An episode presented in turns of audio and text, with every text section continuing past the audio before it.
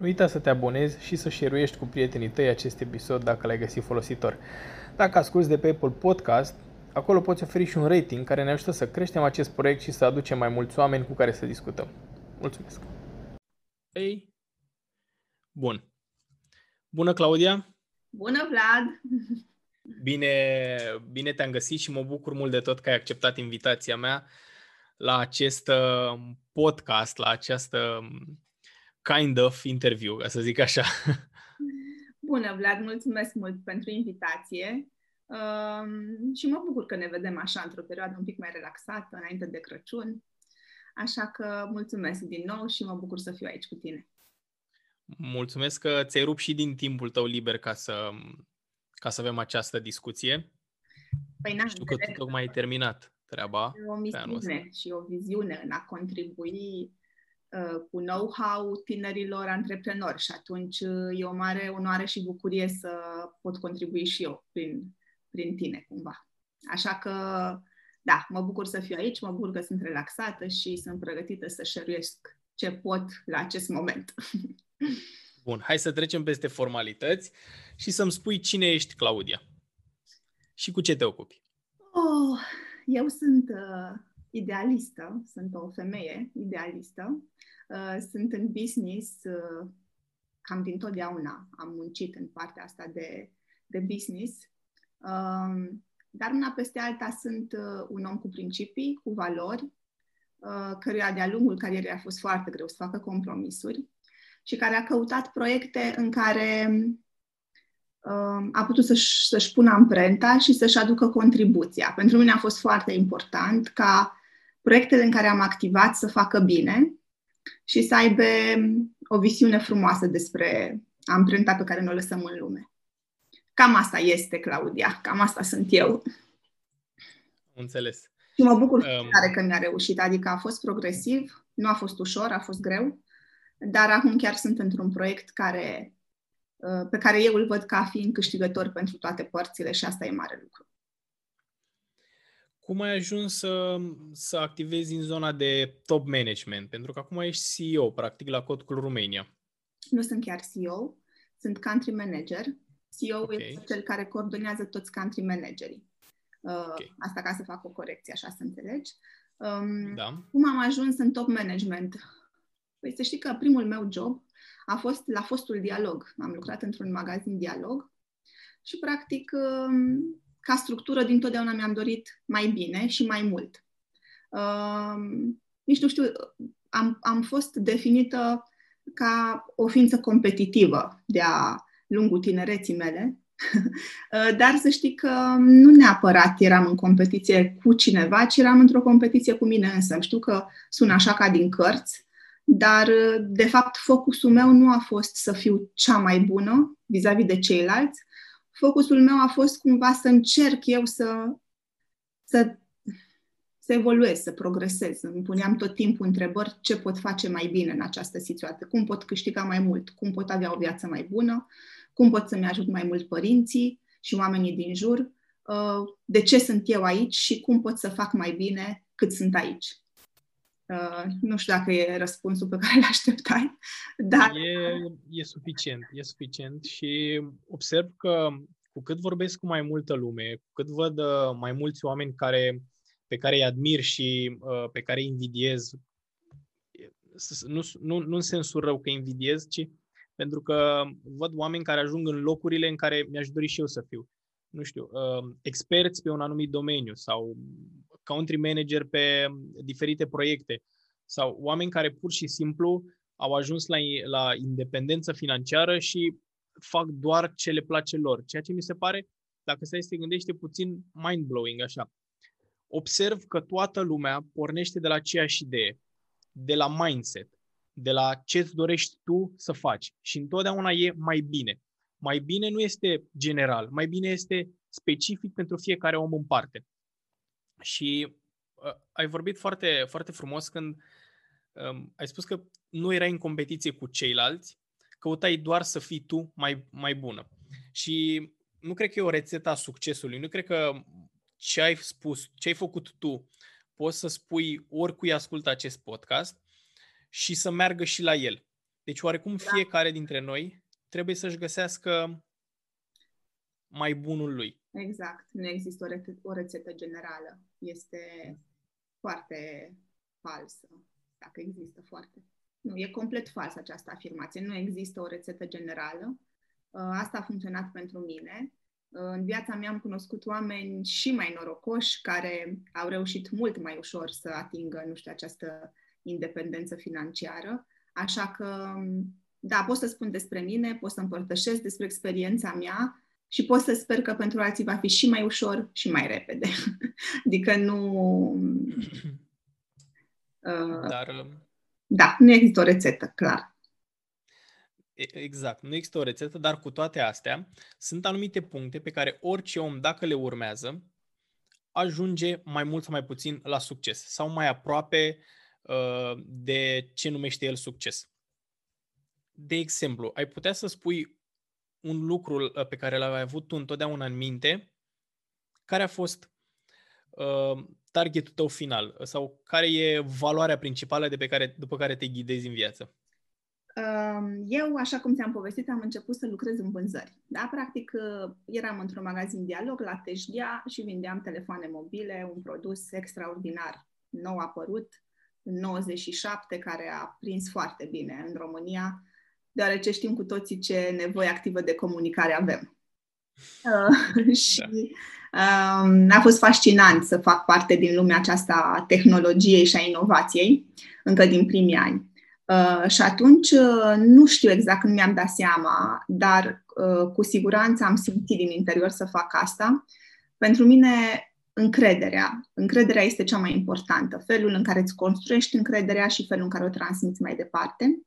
Și am înțeles la un moment dat că un proces de vânzare, până la urmă, este un transfer de încredere. Este foarte important ca um, prin cine ești, prin ce faci, prin ce transmiți, uh, să fie încredere acolo. Pentru că uh, doar așa lucrurile ajung uh, unde trebuie. Și cumva, iarăși, din nou, la un moment dat am pus și degetul pe el pe la 27-28 de ani, când am înțeles că și intenția din spatele acțiunii este foarte importantă. Dar, din nou, cumva, uh, intenția mea, intenția pe care o puneam în interacțiunea cu oamenii, avea legătură fix cu acest transfer de încredere. Um, indiferent cât de ciudat sună, nu mi-am dorit să păcălesc pe nimeni, niciodată. Mi-am dorit să, să-i ofer ce e mai bun pentru el, convinză fiind că pun o sămânță pe termen lung și lucrurile se vor desfășura în favoarea fiecăruia dintre noi. Uh, deci cam asta a fost. Valoarea principală pe care m-am bazat a fost încrederea și responsabilitatea cumva, adică am fost un om responsabil. Exact așa cum îmi puneam întrebări în fiecare zi, unde sunt, ce fac, unde mă va duce această acțiune, um, îmi va duce un plus, îmi va duce un minus. Uh, am fost în alertă, nu a fost uh-huh. ușor, cumva am rămas uh, destul de singură în lume de pe la 19 ani și foarte conștientă de alegerile pe care le fac în fiecare zi. Adică a fost o, o intensitate, o presiune în a, în a face ce trebuie pentru viitorul meu.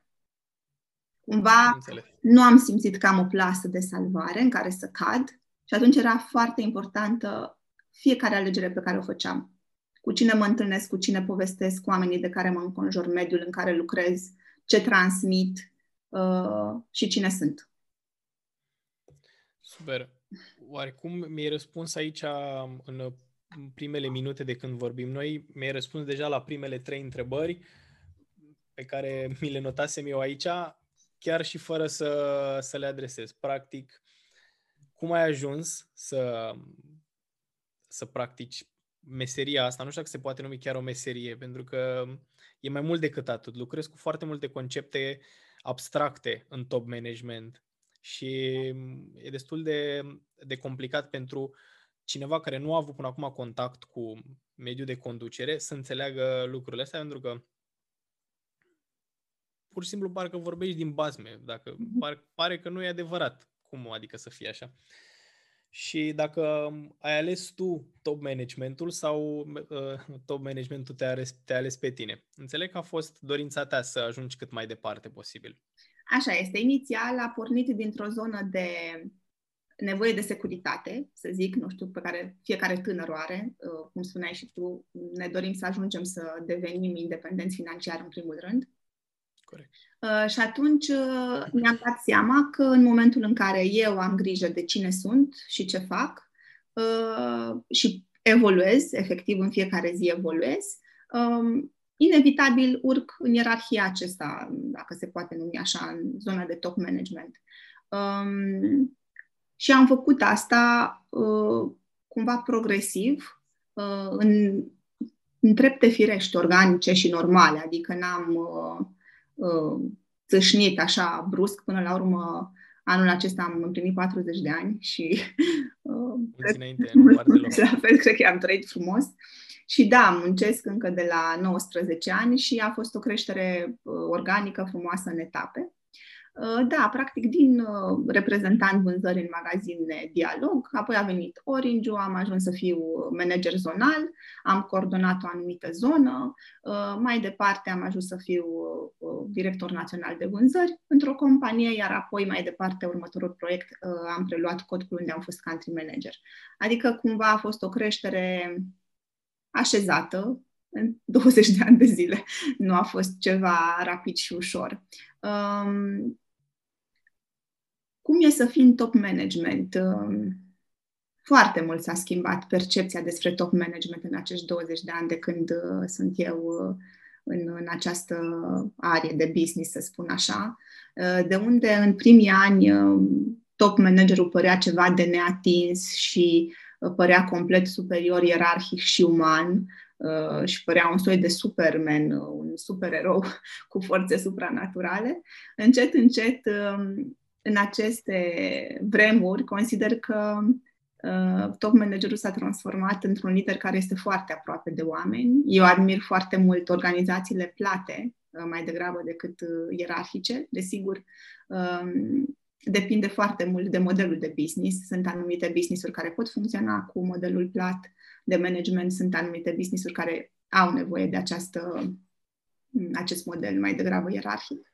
Uh, eu mă bucur să fac parte dintr-un business plat în care funcționează mai degrabă autonomia fiecărui membru, autoresponsabilizarea și colaborarea. Foarte, foarte mult se pune accent pe colaborare. Lumea înțelege că avem un obiectiv comun sau ne apropiem în fiecare zi de acest obiectiv.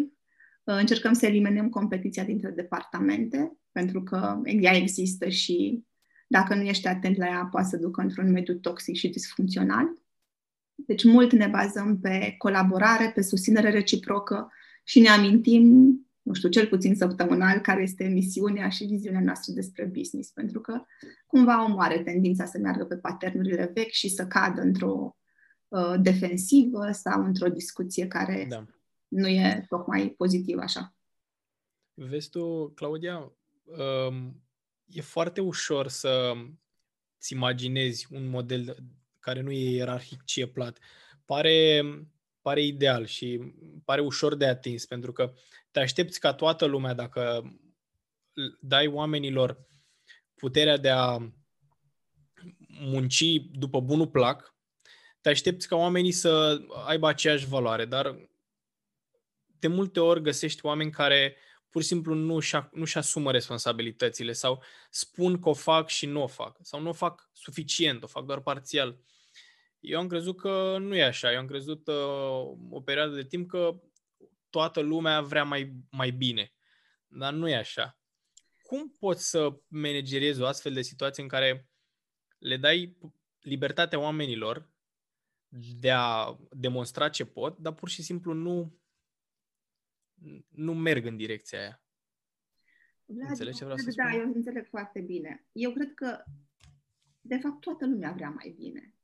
Dacă nu binele colectiv, măcar binele propriu. Adică trebuie să fii chiar nebun să nu vrei mai bine. Doar că percepția despre cum facem acest mai bine din poziția în care ne aflăm e foarte diferită pentru fiecare om în parte. Și atunci acolo trebuie să ajungi. Trebuie să ajungi la miezul problemei cumva și să, să înțelegi care ce îl motivează pe omul respectiv, unde este în povestea lui, care sunt uh, interpretările lui despre realitate. Este foarte mult despre a-l auzi și a-l înțelege și de a vedea ce poți să faci din zona respectivă. E cumva o, o componentă activă de coaching.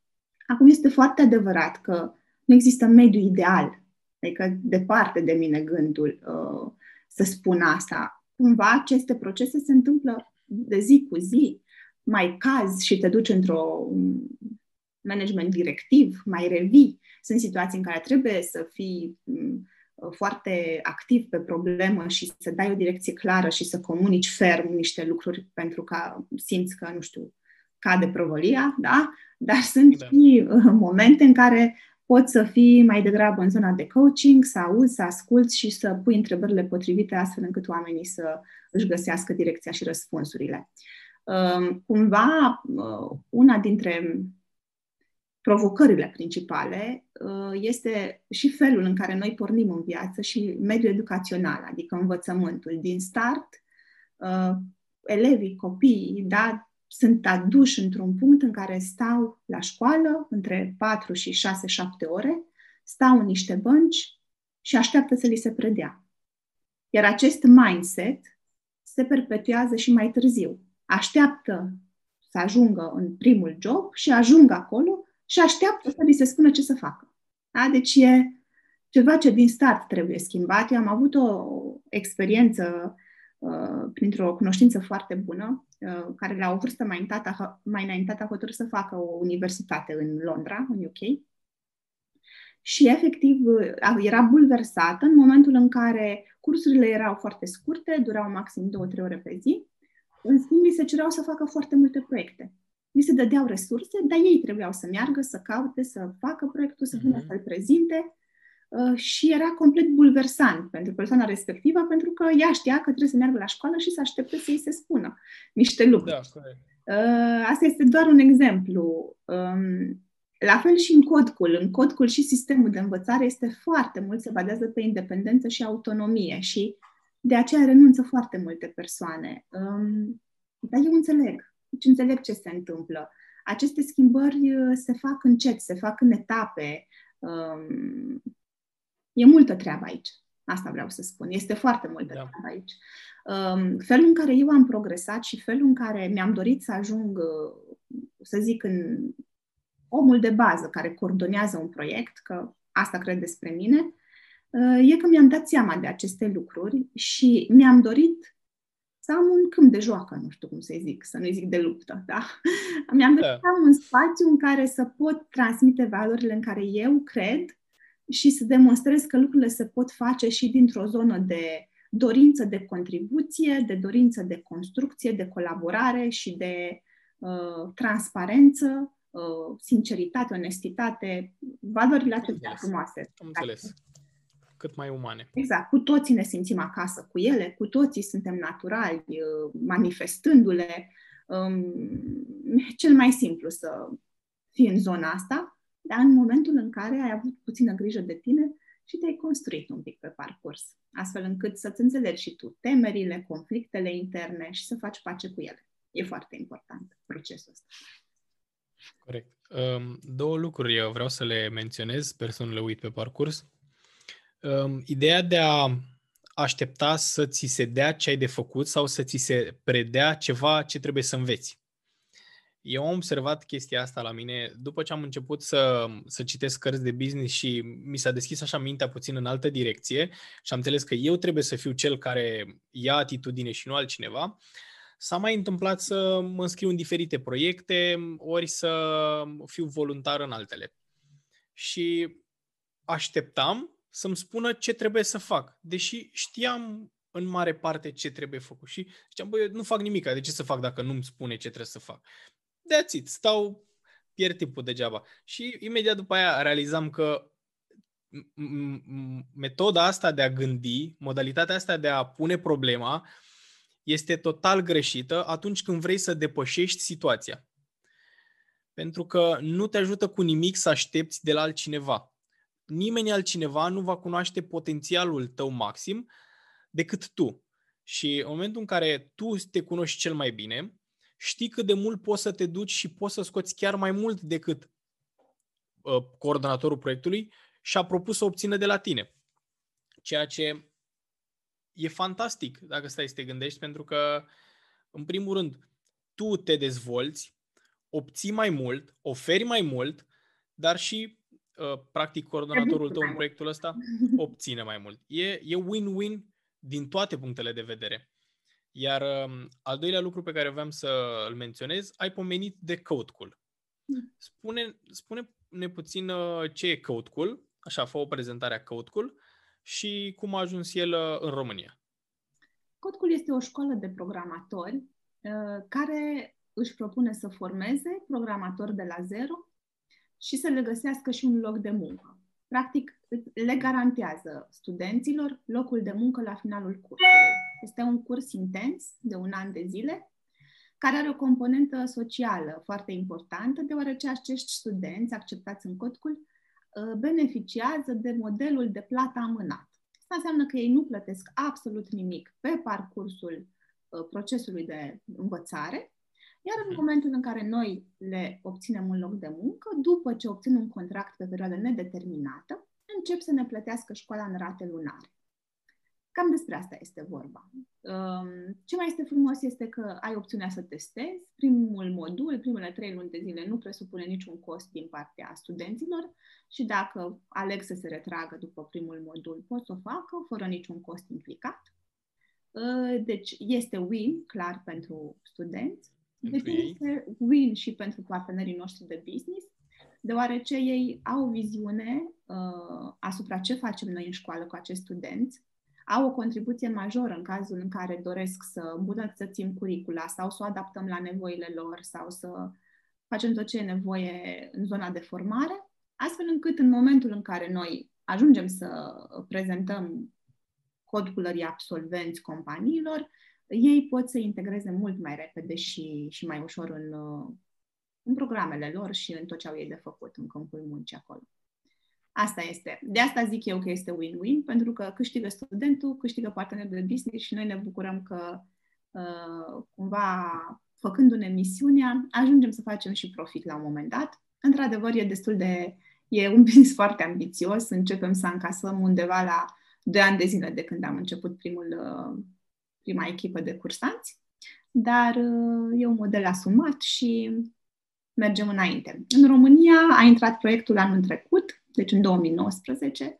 Practic, în, acum, de curând, în luna octombrie-noiembrie, am avut prima tranșă de absolvenți și ne bucurăm foarte tare că acum, la începutul lunii decembrie, am avut și primii trei uh, studenți angajați și urmează încă o um, parte importantă în ianuarie. Um, cam asta. Deci asta este în linii mari despre Codcul. Uh, cred că un singur lucru mai important de menționat și anume faptul că uh, în cazul în care noi în șase luni de zile nu găsim un loc de muncă studenților absolvenți, uh, ei nu trebuie să ne plătească școala. De fapt, aceasta este garanția pe care o oferim, că până la urmă nu putem controla piața muncii 100% și nu știm exact în ce măsură, dar cel puțin nu, nu le mai luăm absolut niciun leu. Școala este intensă, foarte intensă, adică... Aici vreau să ajung. Știu că nu e o școală ușoară nu. și tocmai vorbeam mai devreme de asumare. Așa este. E foarte important să înțelegi că Vai, și mă bucur atât de mult că în sfârșit avem și în România asemenea proiecte, pentru că noi știm că în vestul Europei probabil sunt uh, asemenea proiecte de multă vreme, dar uh, noi în România nu am mai avut o școală privată mm, care îți garantează locul de muncă și care nici nu trebuie să-i plătești niciun leu inițial. Uh, ba mai mult, dacă nu-ți găsește loc de muncă, nu-i mai plătești nimic. Mă bucur foarte mult că au început să existe astfel de oportunități. Uh, mă bucur că Hotcul este primul proiect de acest gen, um, iar vis-a-vis de piață și de percepția studenților noștri este firesc. Oamenii încă au nevoie de multă educație în această zonă. Nu cred. Nu cred că este real. Ori de câte ori vorbim cu ei și le prezentăm proiectul, au senzația că cineva îi păcălește cumva. Uh, nu, nu reușesc să, să creadă, trebuie să le spui de multe ori să înțeleagă, băi, este un contract pe care tu îl semnezi, îți asumi niște lucruri cu noi, nu va fi ușor, este o școală full-time, în, în afara pandemiei ne vedem față în față, la școală în fiecare zi, între ora 9 dimineața și ora 15, trebuie să codezi minim 6 ore pe zi, ideal ar fi 8 ore pe zi, se face prezența, dacă nu ești la școală și dacă nu lucrezi la proiect săptămânal, ești trimis acasă. Da? Deci um, e o școală pe bune. Um, uh, ei zic da, da, da, dar în momentul în care încep treaba, aproape 40% din ei ne spun, vai, da, așa este, mi-ați spus, dar noi nu v-am crezut. Uh, aoleu, dar chiar 8 ore pe zi, aoleu, dar chiar trebuie să fiu în fiecare zi. Mai știți cum e, că la diferite cursuri ni se spune că trebuie să fim prezenți, dar de fapt noi nu suntem și tot uh, ajungem să, nu știu, bifăm diploma respectivă sau cursul.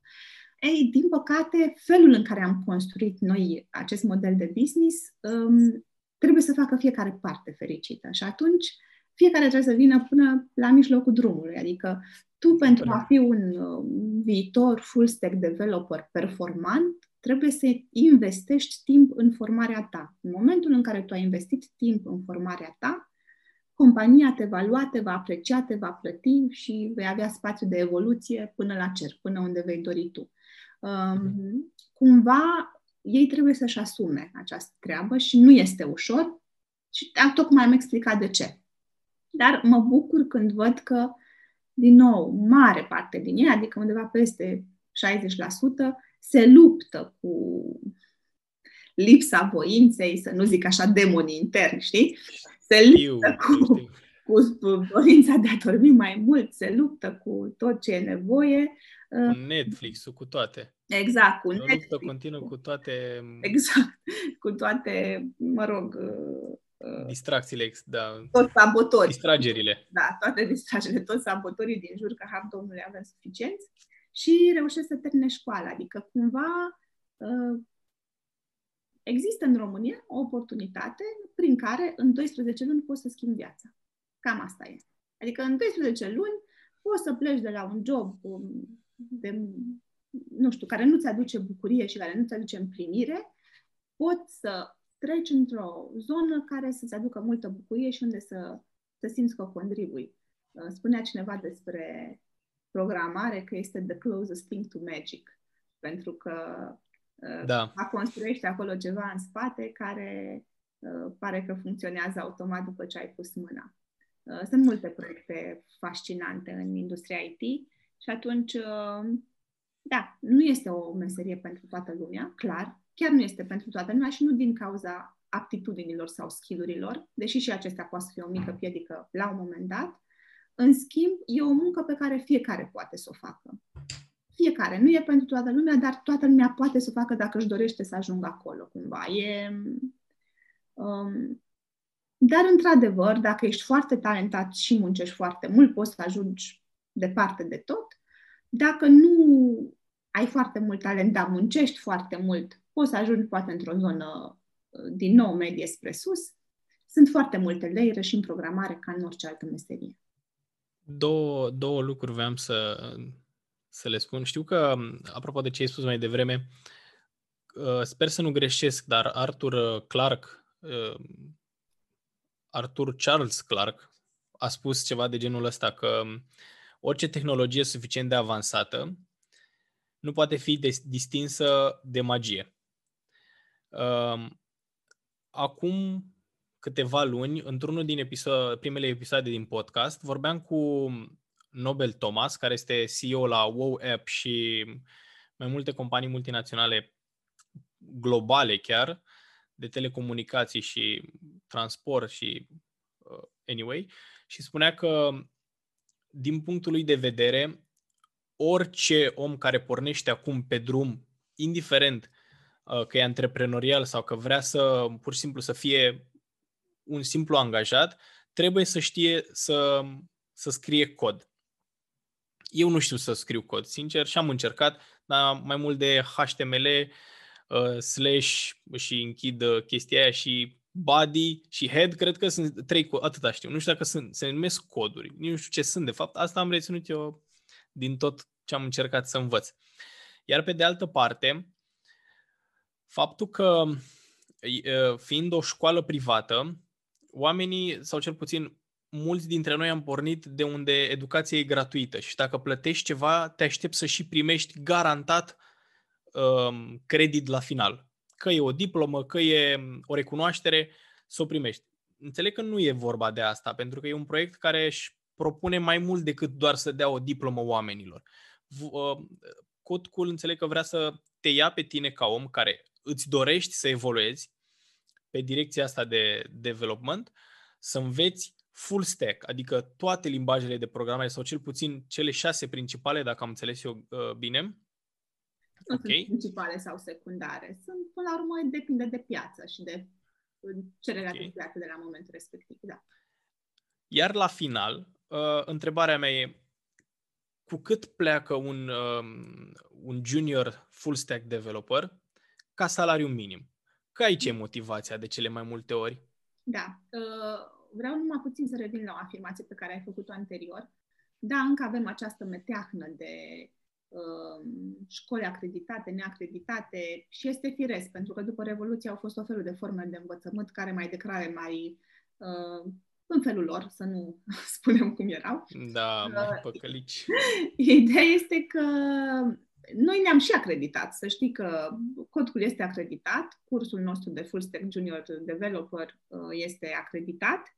Ne-am acreditat și am trecut prin acest proces anevoios, a durat vreo șase luni de zile, uh, în special din dorința de a avea posibilitatea de a accesa diferite credite sau fonduri europene care susțin partea aceasta de formare. Uh, chiar a existat un program care acum știu că nu mai e valid, dar e posibil să revină, uh, Invest in You, care îți, îți uh, oferea mm, bani înapoi pe, pe studii. Și atunci, automat, ca să poți să intri în aceste programe, trebuie să fii acreditat. Noi suntem și acreditați.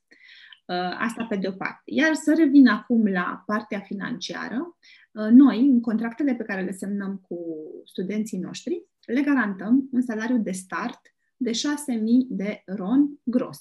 Da? Un salariu brut. Salariul acesta brut, uh, uh, în cazul în care el are um, și studii superioare, pentru că mulți dintre studenții noștri au deja o facultate terminată. Da? Media de vârstă a studenților noștri este între 28 și 32 de ani. Avem și de 19-20 de ani, dar avem și uh, mai maturi, pentru că uh, cumva uh, acest proces de asumare vine odată cu vârsta și odată cu câteva experiențe mai puțin plăcute. Nu? Așa se întâmplă, oameni suntem. Uh, și atunci, uh, practic, uh, această sumă, în cazul în care au o facultate anterioară făcută și se angajează într-o companie IT, Uh, care are activat acea parte de reducere de impozitare din IT existentă, acel 10%, ajung să câștige net undeva în jur de 4.000 de uh, RON. Asta ca junior. Este, ca junior. Startul, în cel mai rău caz, 3500 de RON. Cam acesta este startul. Și e specificat în contract, da? Deci nu se okay. poate să primească un salariu mai jos de atât. Ok, asta e, asta de aici se pornește și de aici limita e cerul. Exact. Și dacă stăm să ne uităm puțin uh, în topul companiilor din lume, majoritatea sunt de tech. Adică din top 10, cred că 9 companii sunt tech în lume. Așa că chiar limita e cerul, din punctul ăsta de vedere.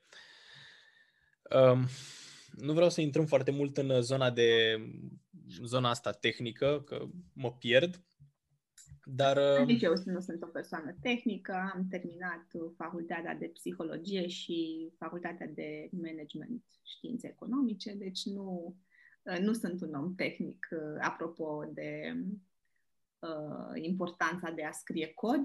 Um, dar uh, sunt un om onest și spun asta foarte deschis. Inevitabil înveți foarte multe pe parcurs. Uh, deci nu, da. eu în acest moment, cel puțin, nu consider că fiecare om trebuie să scrie cod ca să poată funcționa în viață. Adică, nu. pe viitor, dar, uh, ne știe ce va fi. Dar în corect. acest moment uh, suntem liberi să facem ce ni se potrivește mai bine. Corect, așa este. Um, nici eu nu sunt de acord că toată lumea, eu nu știu cod dar nu pot să spun că nu înțeleg codul din spate. Adică cred că aș putea să mă uit peste un cod și să înțeleg în mare cel puțin ce, ce vrea, dar nu, nu știu să-l scriu, adică e ca și cum uh, a spune că nu pot să vorbesc franceză, dacă am avut pe cineva că vorbește în franceză, înțeleg. pot să înțeleg despre ce discută acolo. Uh-huh. asta e, asta e ideea din spate. Dar uh, cât de viitor e industria IT? Pentru că la noi auzim că e foarte dezvoltată. Ba chiar acum două săptămâni, parcă am auzit că România a câștigat un concurs în care Centrul European de Securitate Cibernetică va fi dezvoltat în România. Da, da. Cât de viitor este IT-ul? Poate mâine nu mai e de viitor. Sau este? N-ai cum. Adică, mai ales uh, pandemia asta ne-a pus uh, așa, ne-a pus uh, gaz în motoare sau nu știu cum să spun, ne-a pus în da. pupă, ne-a pus tot ce trebuie să mergem și mai repede înainte. Dacă oricum uh, deja se discuta despre Revoluția 4.0 și despre digitalizare încă din urmă cu 3-4 ani de zile erau conferințe importante pe această temă și dacă încă erau uh, din garda veche suspicioși vis-a-vis de reala nevoie a acestei digitalizări. Da. Cred că acum absolut cu toții acceptăm că uh, tehnologia este viitorul și este firesc să fie așa, este un pas important în evoluție. Acum, sigur că da, sunt convinsă că generațiile viitoare, născute într-un mediu în care au acces la internet și la codare și la cantități nelimitate de informație, vor fi și mai echipați și mai pregătiți să schimbe lumea în această direcție. Uh, și să o duc într-o zonă pozitivă. Pentru că acum am impresia că suntem așa încă ușor amestecați, încă tehnologia poate să facă și bine, foarte mult bine, dar folosită nepotrivit poate să facă și mult rău. Și eu văd că pe viitor așa uh, lucrurile se vor așeza și vom fi la nivel global mai organizați în această direcție. Dar una peste alta, da, uh, tehnologia este viitorul, fără dar și poate. Acum, orice um, orice companie de, de producție, orice fabrică, fără uh, robotizare și inteligență artificială, e ineficientă. Fără automatizare, um, exact. Da, exact. Orice firmă are un calculator, practic totul, aproape tot se întâmplă online, de la contabilitate. Eu merg la contabil odată la șase luni doar ca să-l mai salut. În rest, toate documentele merg prin mail. Totul e super digital. Toate podcasturile din ăsta al 17 episod, din 17 episoade, cred că doar două m-am întâlnit cu oamenii sau trei face-to-face, adică atât de departe și nu neapărat pandemia blochează lucrurile astea, ci și faptul că totul este mult mai la îndemână decât să badă drumul până acolo și uh, să port o discuție pe care o pot purta și aici. Într-adevăr, nu pot să mă întâlnesc la, cu prietenii la o bere sau cu uh, cineva la o cafea online. Dar de productivitate, tot ce ține de productivitate, pot să o fac online fără, fără nicio problemă. Și asta e, vedem și criptomonedele că prind din ce în ce mai multă amploare și toate astea adunate ne spun că digital e nou normal, practic. Adică e totul super la îndemână.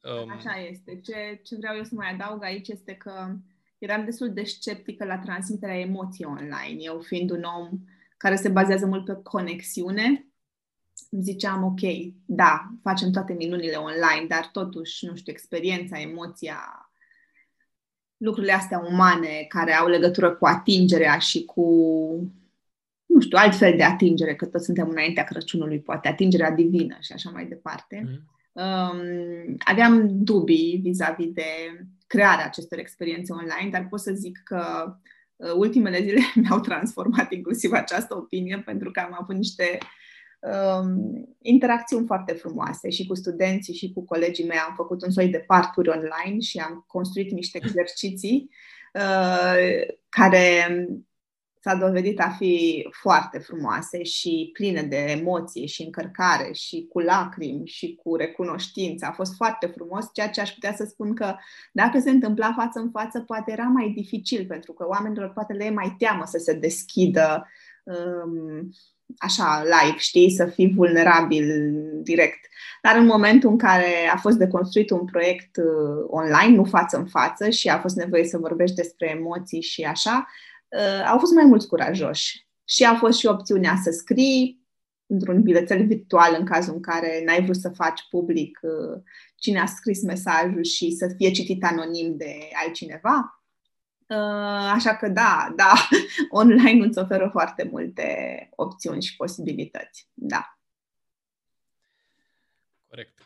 Sigur că da, e... interacțiunea fizică care este foarte importantă, hai să nu ne ducem atât de departe, dar... Nu, în niciun caz. Tocmai am spus, nu poți să bei o bere cu un prieten uh, online. sau. Exact, exact. Nu, nu poți să iei masa cu cineva online. E...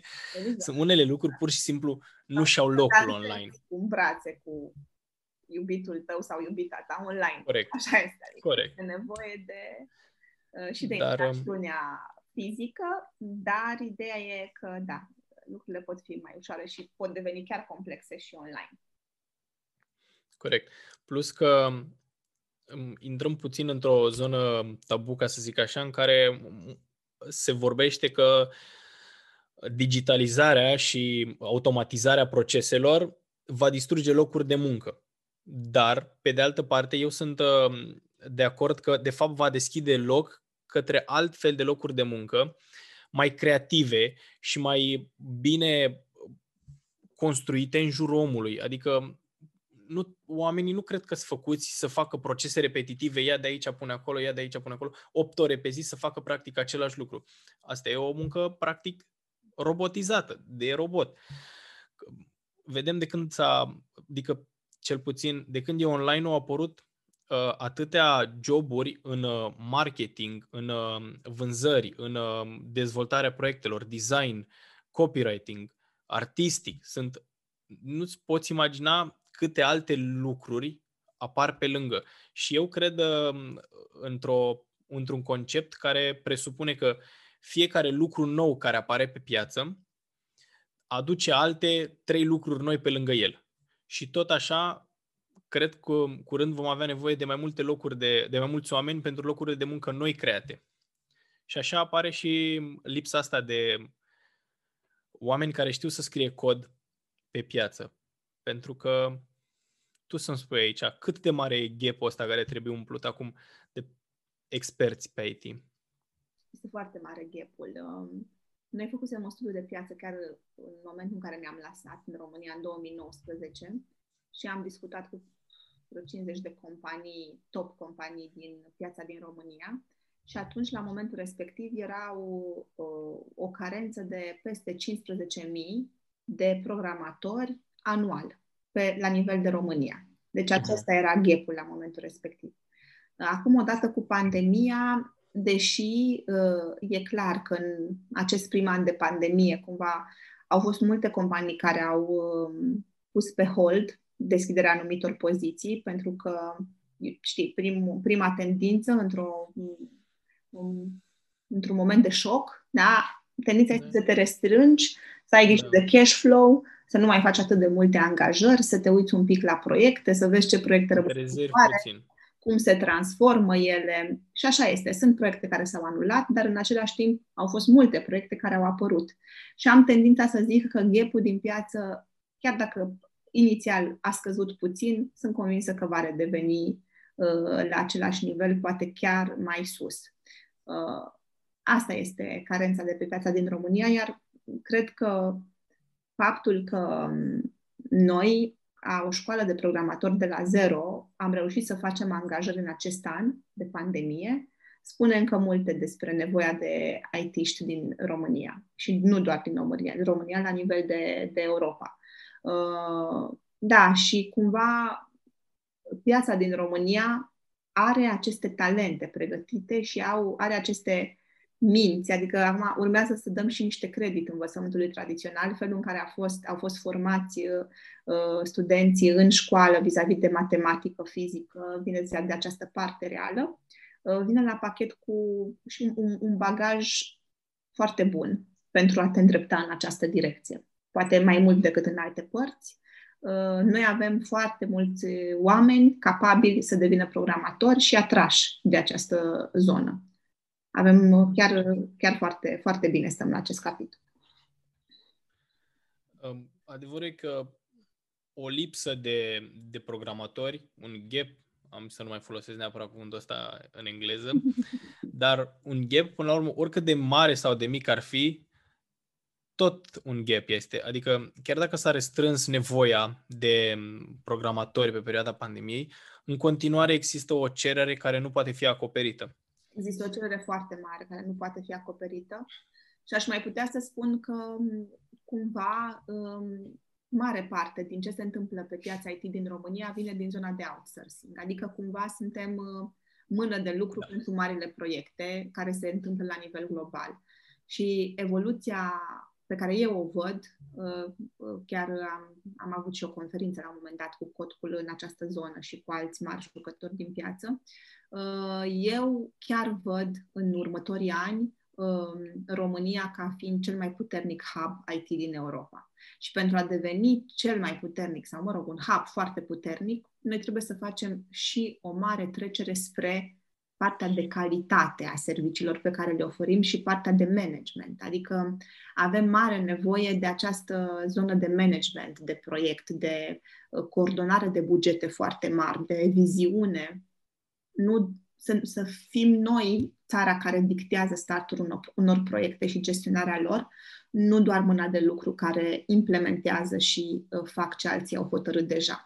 Pentru că doar în acest fel vom ajunge să și creștem profitul care vine în țară uh, în această zonă. Altfel, dintr-o zonă de outsourcing, sigur că da, se oferă foarte multe locuri de muncă, se oferă salarii bune, calitatea vieții crește în toate părțile, nivelul de consum crește și sunt fericiți și cei care vând, adică uh, e un lucru bun. În schimb, um, marja de profit uh, rămâne într-o zonă destul de redusă până în momentul în care vom ajunge și noi să avem mai multe produse proprii da? și, uh, mai, și proiecte mai mari pe care noi, ca țară, le putem coordona.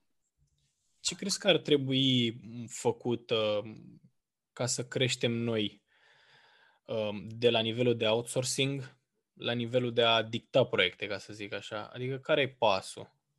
Este foarte mare nevoie de investire în educație. E foarte important să începem să creștem oameni autonomi mai devreme, care sunt în stare să vadă și să aibă viziunea de așa natură încât să o ducă pe culmi. Deci, um, startul începe în educație, clar, e foarte important. Noi suntem uh, doar un proiect care își propune să formeze în jur de 300 de junior full stack developers pe an și asta încet, încet, probabil vor ajunge să facem asta după vreo 3 ani de experiență pe piața din România.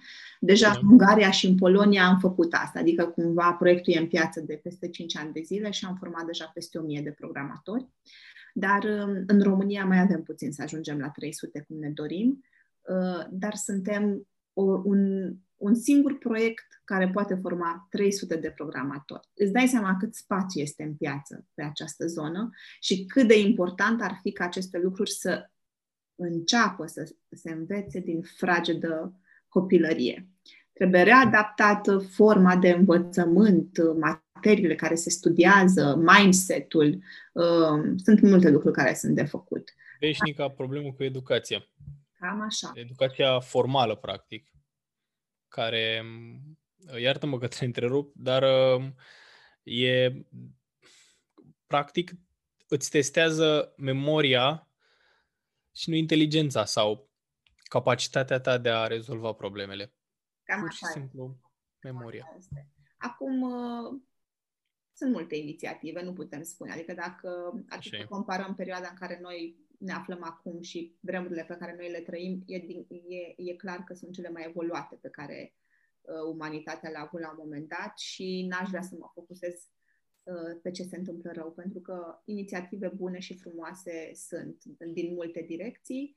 Um, uite, am informații de la colegii noștri din Ungaria, cum că, efectiv, odată cu această pandemie, s-a lansat în Ungaria un program național care susține uh, formarea uh, șomerilor, persoanelor care au rămas fără locuri de muncă, în această zonă de IT și efectiv le subvenționează cursuri de 4-5 luni de zile și le oferă uh, locuri de muncă ulterior. Uite, o asemenea inițiativă probabil ar putea să o preia și guvernul nostru, mai ales că suntem aici vecini.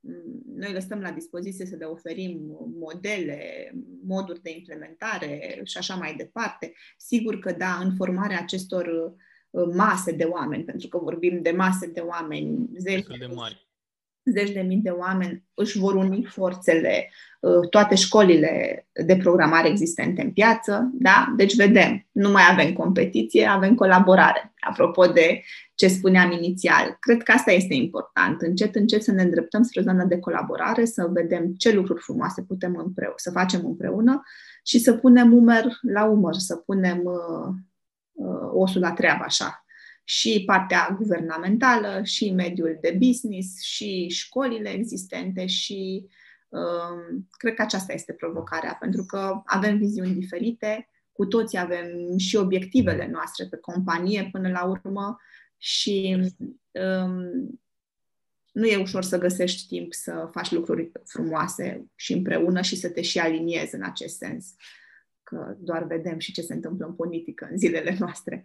Important e să înțelegem că suntem la început de drum pe zona asta și să înțelegem că oricum vom reuși doar încercând în fiecare zi. Iar eu sunt optimistă. Cred că natura umană se îndreaptă spre progres și va înțelege că, până la urmă, colaborarea și unirea forțelor și uh, eliminarea competiției toxice Uh, împreună ajungem mult mai departe. Deci, asta e, asta e fraza cheie, practic, a zilei. Colaborare, nu competiție. Exact. Cam așa. Um, um, și asta nu înseamnă, uh, pentru că competiția a avut rolul ei foarte bun. Competiția ne-a dus spre progres, cumva, adică nu vreau da. să minimizez importanța ei. Uh, dar cumva de la un nivel de conștiință în care tu îți asumi și îți înțelegi responsabilitatea de zi cu zi, această competiție n-ar mai trebui să fie atât de importantă, pentru că oricum tu privești spre progres și spre evoluție. Și atunci ar fi de dorit să ajungem să ne punem la aceeași masă și să ajungem să discutăm dintr-o energie diferită. Înțeles. Așa. Deci, practic, eliminăm conceptul de competiție destructivă. Exact, exact. Și încercăm să introducem mai mult uh, fair play-ul, care Aparent. ar trebui să fie mai, uh, mai, mai des întâlnit da. printre, printre competitori, pentru că um, nu știu cât de cât își are locul, dar uh, e o chestie pe care o vedem și noi, cum monop- monopolul sau monopolul, uh, puterea atât de mare, care poate fi numită oarecum monopol al a companiilor, gen Facebook, care ține aproape tot social media, sau, nu știu, Google, care ține aproape 90% din tot uh, search-ul de pe online, um, când uh, încerci să vii cu ceva pe lângă, care intră în competiție directă cu ei, ori încearcă să te cumpere, ori dacă nu te lași cumpărat, te închid prin diferite metode. Vedem cazul lui Snapchat, imediat după ce Instagram a adăugat story-uri, Snapchat uh, nu mai are așa putere. Oarecum, nu pot să nu fiu de acord cu chestia asta într-o oarecare măsură, că băi, dacă eu am reușit să am puterea asta, acum nu mă poți obliga să nu o folosesc. Dar pe de altă parte nu e nici fair play să o folosesc destructiv împotriva altor companii. Așa Sunt este. niște idei care se bat cap în cap. E multă treabă. Care noi oamenii am fost învățați, nu români în general, ci toată lumea a fost învățat cu, cu competiția.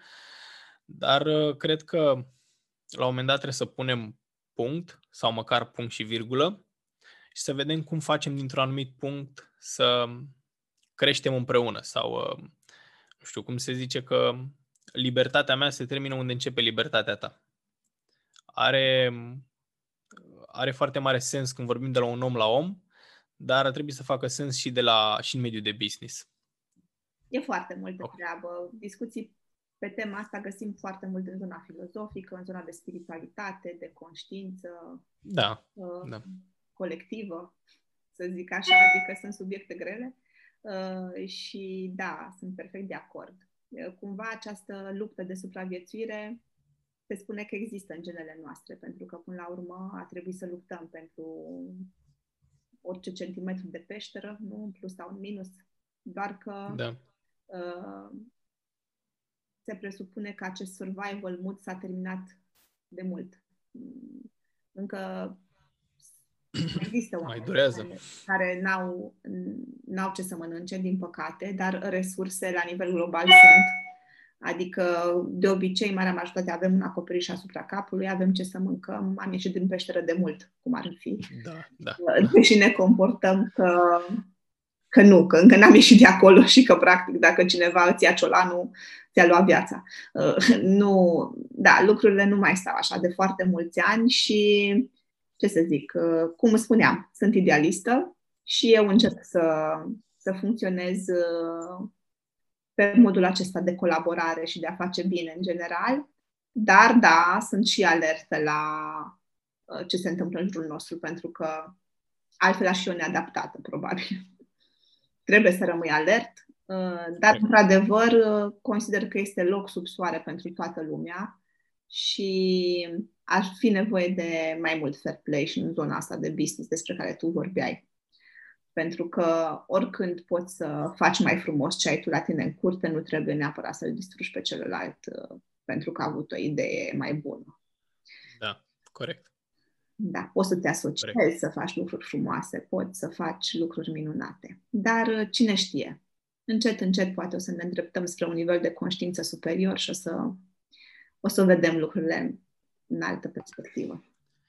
Un lucru cu care vreau să, să închei, uh, pentru că ne, ne, ne apropiem de o oră, destul de, destul de aproape, um, este un canal de YouTube pe care eu S-a întrerupt puțin? Nu știu dacă mă mai vezi. Nu te mai văd, nu îți văd poza. Gata, Hai am revenit. Da. da. E, e un canal de YouTube pe care îl urmăresc, se numește, are un nume german, Kraggelnuts, ceva de genul acesta, și sunt niște animații uh, din, zona, din zona fizică, adică, nu știu, cum, uh, de exemplu, cum uh, putem să ajungem de pe pământ în spațiu, fizic, cum se întâmplă treaba asta. E un canal de fizică, practic. Uh, la un moment dat uh, vorbea despre coloniile altor planete și începe cu discuția că primul pas pe care trebuie să-l facem noi este să nu ne mai batem între noi, că nu reușim, și să ne batem cu legile fizice, altfel nu reușim să... să și cred că asta e, asta e the future. Să, în primul rând, să ne oprim să ne mai batem între noi, că practic suntem toți vecini, și în al doilea rând să încercăm să ne luptăm cu um, piedicile comune, ca să zic așa, în vederea atingerii de obiective mărețe, să fim așa filozofici. Da, să știu că există un canal pe YouTube minunat care tratează fix această zonă. Este un soi de spiritualitate și aș putea spune un, un pic tratează și zona asta de psihologie, doar că o duce fix aplicată pe business 100%. Uh-huh. Mhm. Fascinant, îmi place foarte mult. Se numește The Conscience Leadership Group. The Conscience Leadership Group. Sunt foarte multe filmulețe exact uh, care face o paralelă între uh, ei au un instrument, sub linie și deasupra liniei. Sub linie avem toată partea asta de supraviețuire, de competiție, de uh, defensivă, de luptă, de ceartă și deasupra liniei uh, este fix zona de colaborare, de acceptare, de curiozitate, de deschidere, de transparență, unde vorbim descris despre emoții și despre ce putem face împreună, mai degrabă decât ne certăm unul cu altul și avem idei fixe, să zic așa. O să las, o să las linkurile astea în descriere ca să le găsească toată lumea. Da, este foarte, foarte interesant și sunt niște animații drăguțe în filmulețe scurte de 3-4 minute. Uh, au și o carte foarte interesantă, așa că dacă cineva e curios ce înseamnă să fii un lider conștient, avem și resurse o grămadă în zona asta. Sunt o grămadă de oameni uh, în, în, pe YouTube care încearcă să aducă uh, educația mai aproape și pe lângă um, toate nimicurile și prostiile pe care uh, le găsim în trending, ar trebui să, să ne mai orientăm puțin și către astea alte. Dar da, e o discuție aici interminabilă și putem să vorbim despre chestia asta la infinit. Claudia, singură, nu-ți mai răpesc din timp. O singură încurajare aș avea. Te rog, a- aștept. Care uh, uh, urmăresc o grămadă de materiale pe YouTube, că suntem în zona asta și nu doar pe YouTube, pe internet. În general sunt foarte multe materiale de la tot felul de uh, oameni uh, sau impostori, da? Pentru că există, da. apropo da. de tehnologia Fake gurus. Care, care vine cu plusuri și cu minusuri. Uh, un lucru care pe mine m-a ajutat foarte mult în experiența mea când am selectat aceste materiale a fost Does he walk the talk? Pentru mine a fost tot timpul important ca omul care mă învață niște lucruri să le aibă integrate în viața lui. Uh, nu poți să mă înveți despre business dacă tu nu ești un om de business de succes. Uh, știu că poate fi privit radical de anumiți oameni această afirmație a mea, dar eu cred cu mare tărie în ea. Nu pot să mă înveți uh, să devin mai echilibrat ca psiholog dacă tu nu ești o persoană echilibrată. Nu pot să mă înveți despre cupluri dacă tu nu ești într-un cuplu armonios. Adică prima dată vreau să văd că ce ai citit tu în cărțile alea, ai integrat, ai implementat armonios în viața ta. Altfel, hai să vorbim despre ce știi să faci și nu despre ce ai citit mai bine.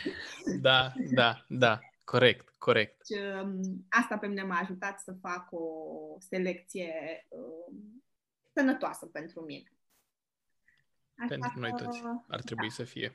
Mă bucur, Vlad, că am vorbit. Vreau să vă doresc sărbători uh, minunate, așa, liniștite, să ne bucurăm cu toții de nașterea Domnului, că asta înseamnă Crăciunul, și să stăm așa în tihnă și în conexiune și speranță pentru o lume mai bună, oricât de așa, nu știu, tiropos poate să sune, dar uh, cred că împreună putem să facem o lume mai bună. Corect. Asta e... Pentru asta ne dedicăm toți, fiecare... Um, podcastul se numește Dedication și e despre oameni care se dedică proiectelor lor. Și fiecare proiect, fiecare om care se dedică unui proiect, proiectul respectiv se dedică unui scop comun. Aceea de cu toții vor să îmbunătățească ceva pe nișa lui. Despre asta e vorba. Nu e, nu e chiar atât de complex, nu e chiar atât de abstract. E simplu dacă stai să te gândești. Exact. Important e să vrei să-ți dorești. Așa este. Și să iei în calcul doar pasul următor. E bine să ai o viziune frumoasă și măreață, dar exact cum ai spus tu, când te aflai într-un proiect, aveai două gânduri. Un gând, ce-ar fi să fac eu acum ceva și să preiau inițiativă și să fiu proactiv sau ce-ar fi să stau să aștept să-mi zică cineva ce să fac și dacă nu-mi zice să nu fac nimic. Corect. Alege să faci ceva, alege să întrebi dacă nu știi ce să faci, alege să fii proactiv și să vrei să progresezi până la urmă. Da. Las și asta în descriere. e frumos. Mulțumesc, Claudia. Mare drag. Mulțumesc pentru Mult că ai acceptat. Mult succes pa. în tot ce-ți propui. Pa, pa, pa, pa.